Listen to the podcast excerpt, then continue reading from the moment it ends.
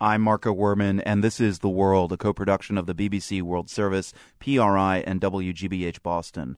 Our program today is focusing on veterans and the challenges they face coming home from war.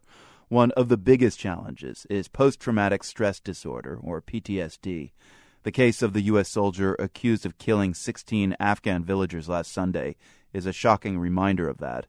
Unnamed officials and a lawyer hired by the soldier's family have suggested that PTSD was a factor. We're not going to discuss that case. Instead, we're going to hear the stories of vets who answered our call to share their experiences. Many of those stories relate to the challenges of PTSD, and this one stood out. I'm James Davey from Atlanta, Georgia. I served two tours in Iraq as an Army medic. The hardest thing for me was trying to figure out when I got back who I was supposed to be. Um, my second tour was pretty bad, and early on in it, I decided that the only way for me to be able to keep myself sane was to decide that there wasn't much of a chance for me to make it home. I figured if I made that decision, then I wouldn't worry about it every day. I could just sort of do what I was supposed to do and, and come what may. Um, the problem is that I did. I did make it home.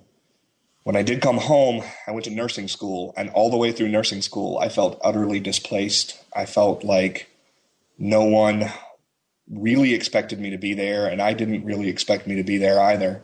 Um, every day when I wake up, I'm presented with challenges that I don't know how to face, and it can be a little overwhelming at times. And um, and I couldn't talk to my wife about him. How, how are you going to say that to your wife? Sorry, honey. I didn't really anticipate having to do a career because I thought I'd be dead.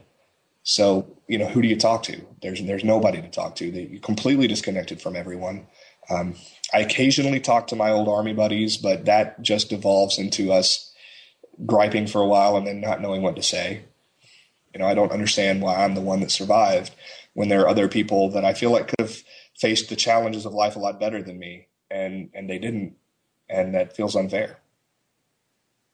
It's getting better. That's the good news. I'm glad to have the opportunity. For a while, I wasn't. For a while, I was not glad to have had the opportunity. For a while, I felt uh, I don't want to say cheated, but I am grateful for every moment that I have, and I am grateful that I have the support network that I have, and I do look forward to meeting these challenges in the future veteran James Davey in Atlanta, Georgia, talking about his struggle to transition back to civilian life.